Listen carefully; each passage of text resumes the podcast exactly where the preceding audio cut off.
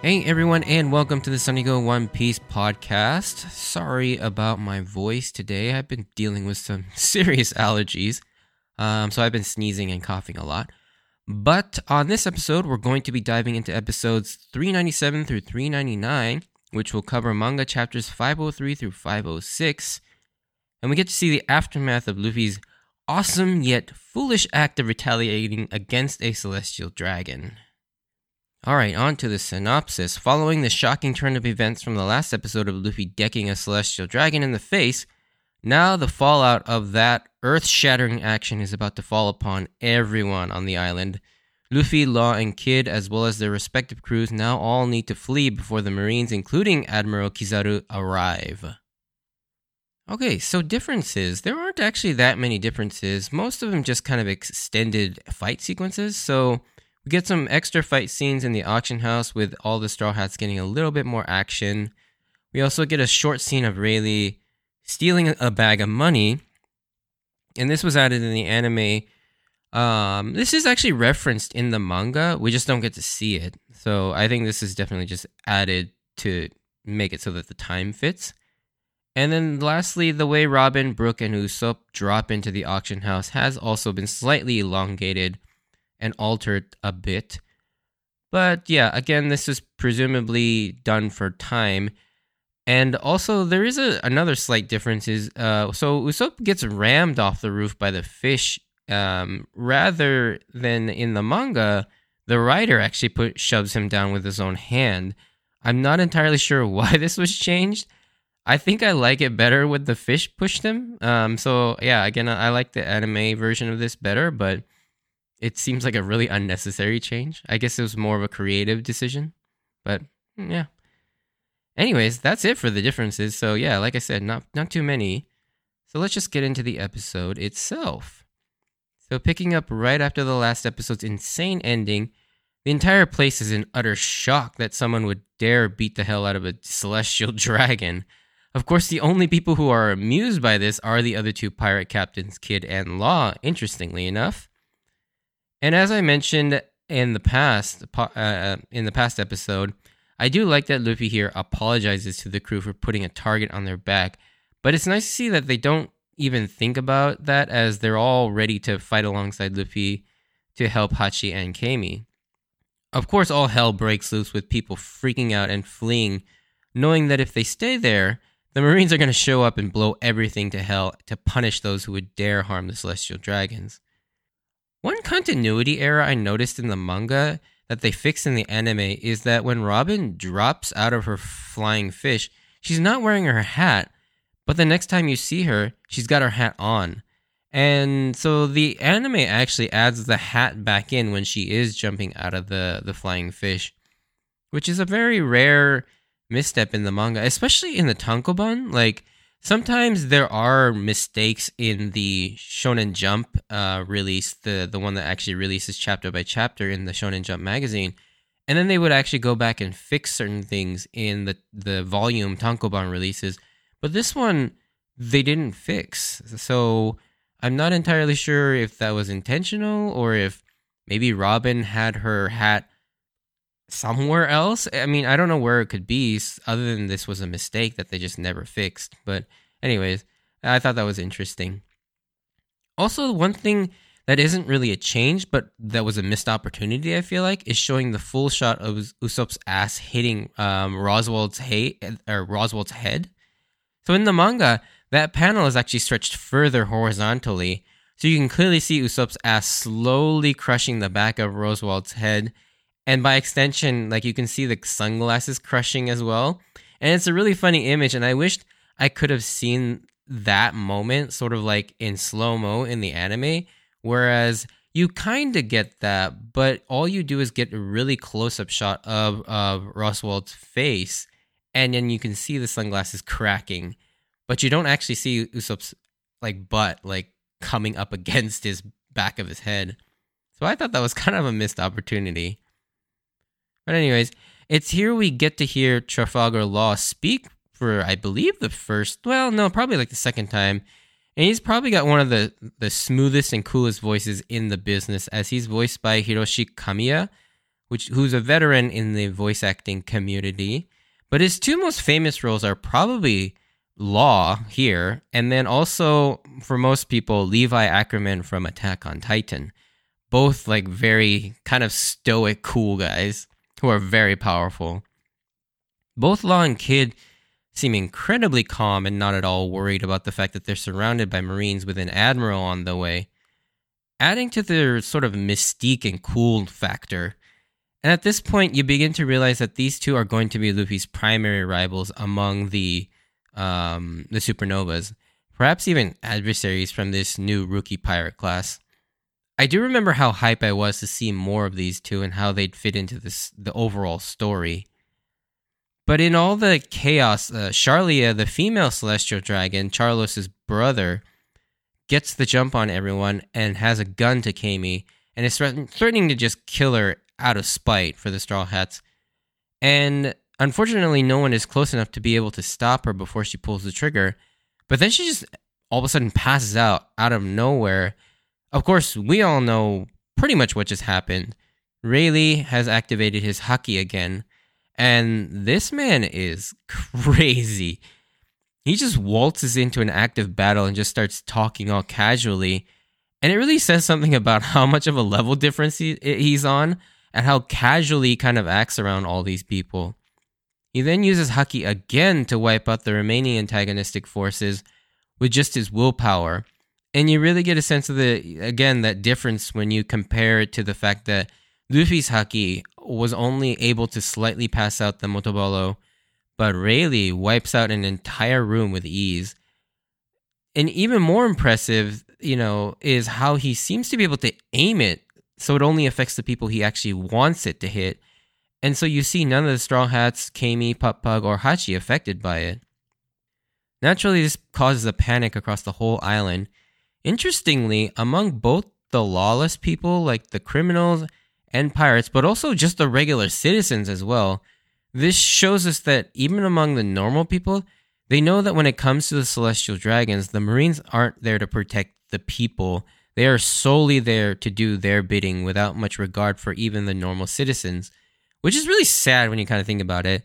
This is, of course, contrasted rather ironically or hypocritically, if you think about it, with the shot of the giant kanji for justice or Seigi, on the back of our newest character reveal of Admiral Kizaru. We don't actually get to see his entire face, but Kizaru is a very interesting character. First off, like we mentioned in the past, when he was first mentioned by Robin back on Long Ring Longland, this is Japanese for yellow monkey. Ki, you know, being yellow and zaru or saru being monkey, so Kizaru, yellow monkey. It gets that Z sound when you put a prefix in front of, of the word saru or monkey. And of course, the three admirals' epithets are all references to the Japanese folklore story Momotaro, where the main character Momotaro befriends a pheasant, a dog, and a monkey on his journey. Hence, we get blue pheasant or aokiji, red dog, akainu, or um, yellow monkey, kizaru. And so, yeah, they're all sort of a reference to that. Now, his design is apparently based on the late Japanese actor Kuniie Tanaka, and more specifically, a character he played from a very old and classic Japanese movie called Truck Yaro. He, like Aokiji, is a very tall and thin man, and also a bit on the laid back side. But unlike Aokiji, who's sort of more that lazy feeling, Kizaru is almost laid back because he he's sort of got this absent minded quality, which is kind of terrifying when you when, when it comes to someone who's supposedly has an admiral level of insane power. Because you it yeah he comes across as very laid back but at the same time you don't quite know where he's actually going to aim that power because of how laid back and absent minded he is now you might recognize kizaru's voice because he has been in a ton of anime and he is played by the late great unsho ishizuka some of his most famous roles are obviously Jet from Cowboy Bebop, Professor Oak or Okido from Pokemon, the Japanese version, of course. He's also Momochi Zabuza from Naruto. He's the second voice actor for Mr. Satan, um, or Mr. Satan, however you want to pronounce that, from the Dragon Ball Kai version and Dragon Ball Super. And then he's also Detective Nakamori from Detective Conan.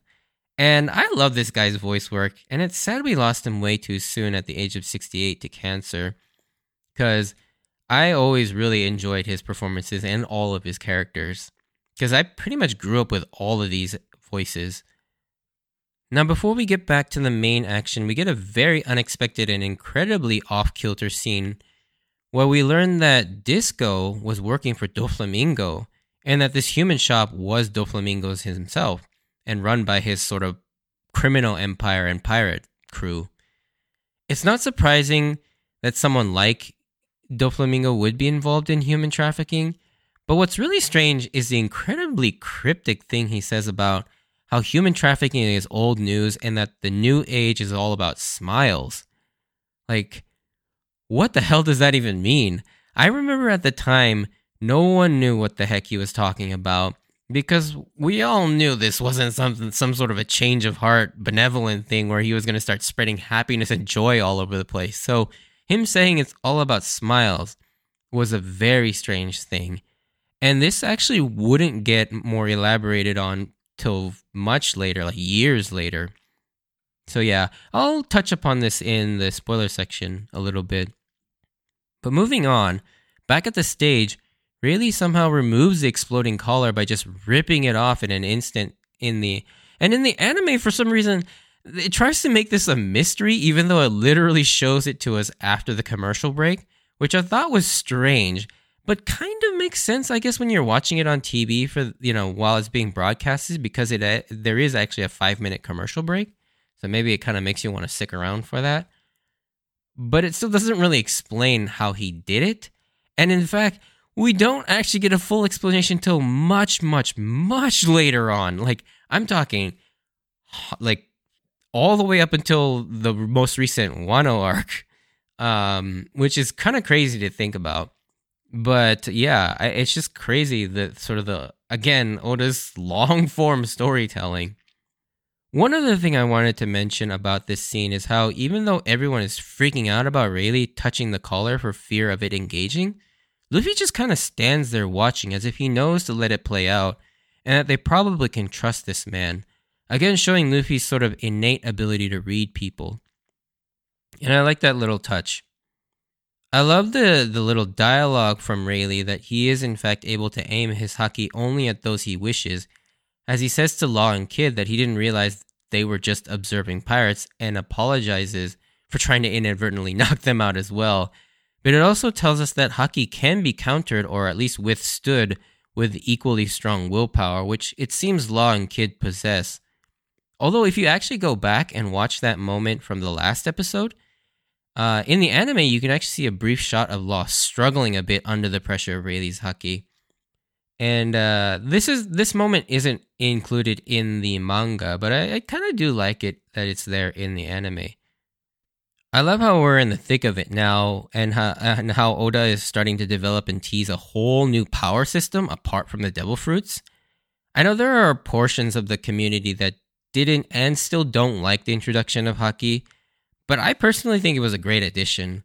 Like, do I think it's perfect? No, I, I there there are definitely issues with it for sure, both narratively and from a story perspective as well.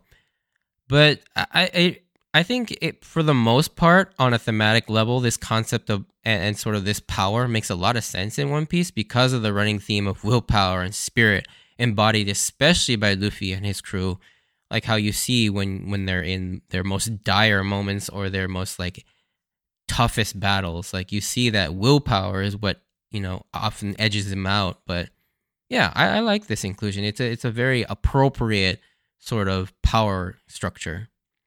However before we can know any more about Rayleigh they need to worry about escaping the surrounded auction house. And by the way I can't help but notice how because because of how the two holes in the roof uh, where uh, Robin, Brook, and Usopp all came in, and then sort of the triangular awning, the auction house kind of looks like a sad face when it looks when you look at it from that one particular um, overhead shot. It's just something I noticed. It it has nothing to do with anything, nor does it have a meaning, but I just thought it was funny. But as always, something I personally look forward to and love seeing no matter where the Straw Hats go, they they keep sort of increasing their allies, you know, their support by helping people. And we see that giant that Rayleigh escaped with and the other would-be slaves are all thankful and pledging their, to repay them if the situation ever arises to the Straw Hats. And the reason why I love this is because you know, with Oda, this will come back and be paid off somehow in the story somewhere. So it's always something to look forward to. But also, Usopp taking all the credit is hilarious as Chopper points out that he didn't do shit to help these people. and then it's here we get the birth of a brand new trio. Kid antagonizes the other two by boasting that he can take on the Marines all by himself, which, based just on pride, doesn't sit well with Law or Luffy, creating a rivalry between the three. And this is such an awesome trio that we all kind of anticipated as they've been all been built up to be this fearsomely strong pirate captain trio. And we don't even know what powers Kid and Law have, but thankfully we won't have to wait too long to find out. Although, one thing I wish is as awesome as this moment is, this episode is so poorly animated, it's kind of distracting.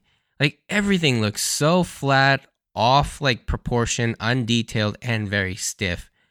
I you know for such like an iconic moment like these three coming together for the first time, this anim this anime episode is just done so badly. It looks terrible.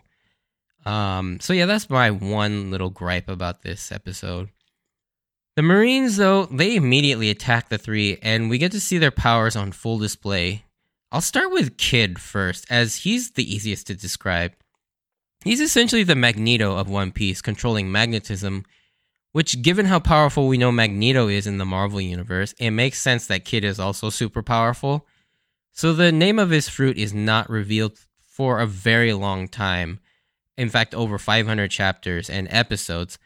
But I'll tell you because the reason why we don't learn it for so long is actually kind of hilarious. It's not due to some desire to create some mystery around it. It is simply due to Oda forgetting that he never revealed it. And so he mentions it in an SBS in volume 99. And keep in mind at this point, this part of this story happens in volume 52. And so a good like 40 volumes later. And, you know, often as we like to think that Oda is like this genius that has all this stuff in his mind, Oda still makes mistakes. And it's pretty funny that he just completely forgot to mention kid's uh, devil fruit name. And so, yeah, also, I'm to toot my own horn because I guessed the name of this fruit long before it was revealed. Not that it was all that hard, since he's all about magnetism, and the word for that in Japanese is jiki. So it was pretty obvious that it was to be called the Jiki Jiki no Mi, or the magnetism magnetism fruit. Now, Law, on the other hand, is a far more interesting power set as I really had no idea what he was actually doing or what sort of the theming behind his power was at the time. He seems to create some sort of spatial room where anyone in it can be cut up, but they're not actually being cut, but more like separated, as there's no real wound. And he can then reattach them in any way he likes and or to any other object he wants. And yeah, I had no idea what his powers actually were. And honestly, I would have never been able to figure it out without being told what it was. It is a pretty cool power, though. I, I could see why it can be incredibly oppressive to fight against Law because what happens if he catches you in that room? Like, you're done for. Um, especially if you get separated into little pieces like that. And I can imagine he can also like create really different crazy things to sort of attack you with as well. But yeah, it'll be interesting to learn more about Law's powers. And believe me, his powers are pretty cool once you start learning and how when once Oda starts to develop it. Because yeah, I love Law's devil fruit. To be honest, it this isn't even touching this or scratching the surface of what Law can do. And it's plain to see why these guys are considered such a big deal, as they are all incredibly powerful. But we'll soon see, soon see the the other rookies are also just as capable. Uh, maybe not quite to these three level, but you can tell that these three are going to be significant in the story based on how they're built up here in the beginning. almost fated to meet again. Something I like that Oda does here with Kid and Law is that even though these are pirates and rivals to Luffy, and even, you know, obviously they're not quite as sort of the righteous feeling as the Straw Hats, he makes sure to portray them not as bad as your usual villains. As we see Kid, while seemingly the most quote unquote evil looking of the three, still shows respect for Luffy when he declares that he'll become the Pirate King. And in the same vein, Law, when he frees uh, Jean Bart from the Celestial Dragons, he actually gives credit, or at least partial credit, to the Straw Hats when when he didn't even need to do that, showing again a bit of respect to Luffy and his crew.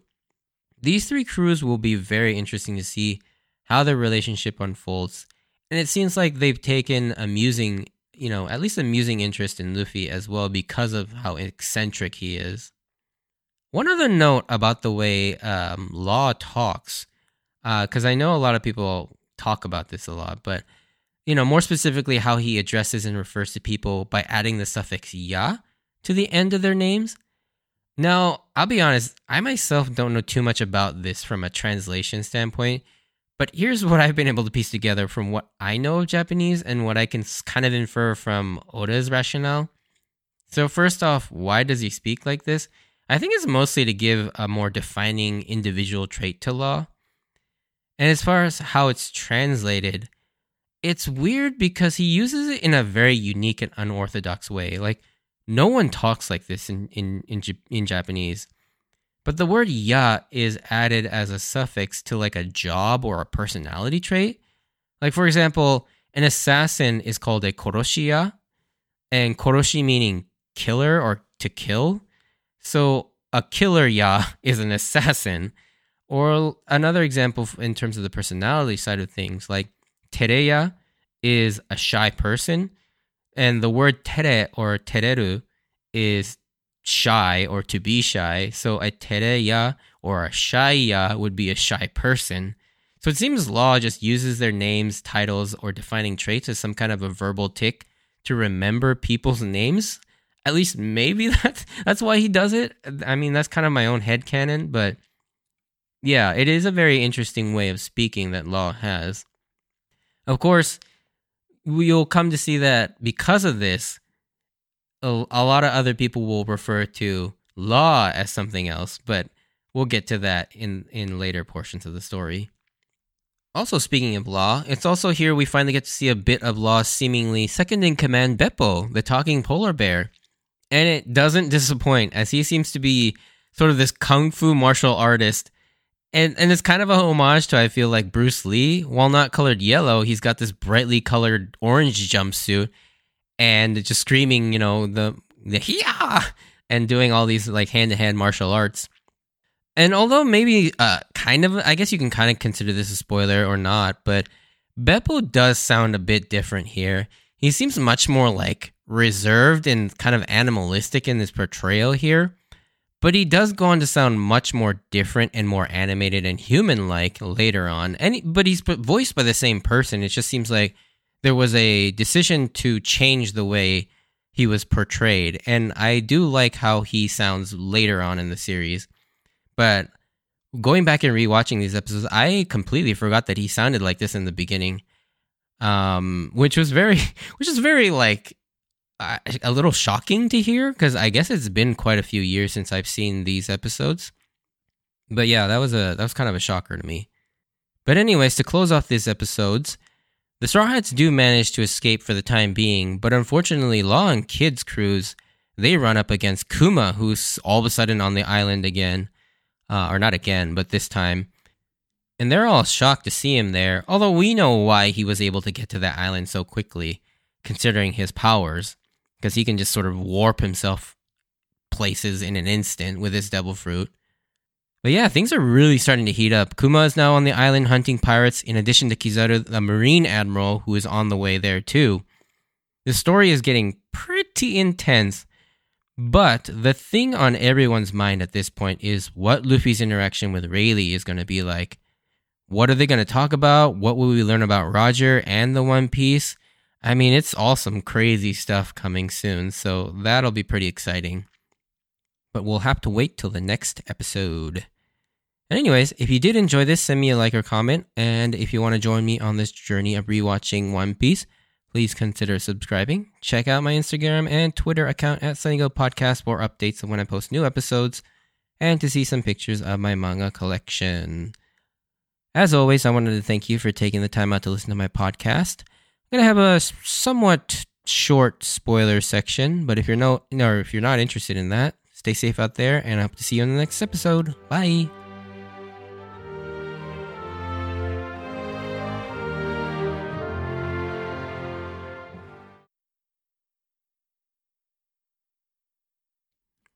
All right, so spoiler section. Yeah, most of this obviously kind of surrounds Law and Kid. Kind of just, I don't know, reflecting on how much they've kind of impacted the story.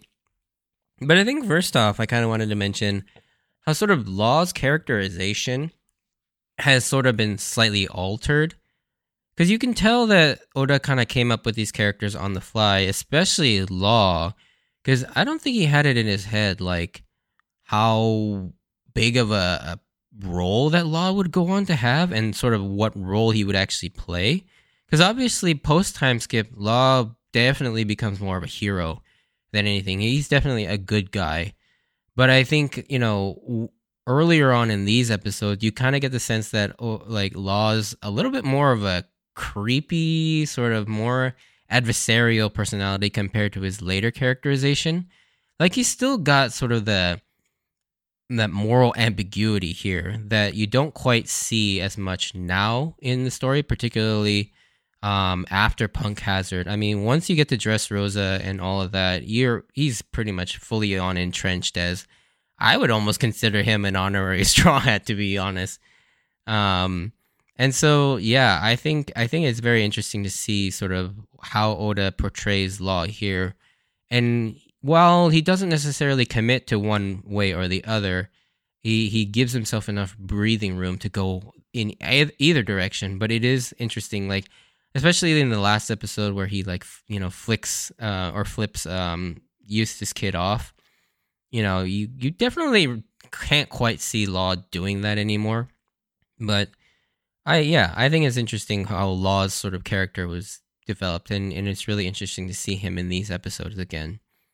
And then speaking of the trio, like I I knew, you know, when I first read and saw these episodes, I knew that Law and Kid and Luffy, that trio was going to be something big, but I didn't know that it would be so cool as what we got in Wano when all three of them came back together and they would basically create that tree, recreate that trio and, and sort of lead the raid on Wano.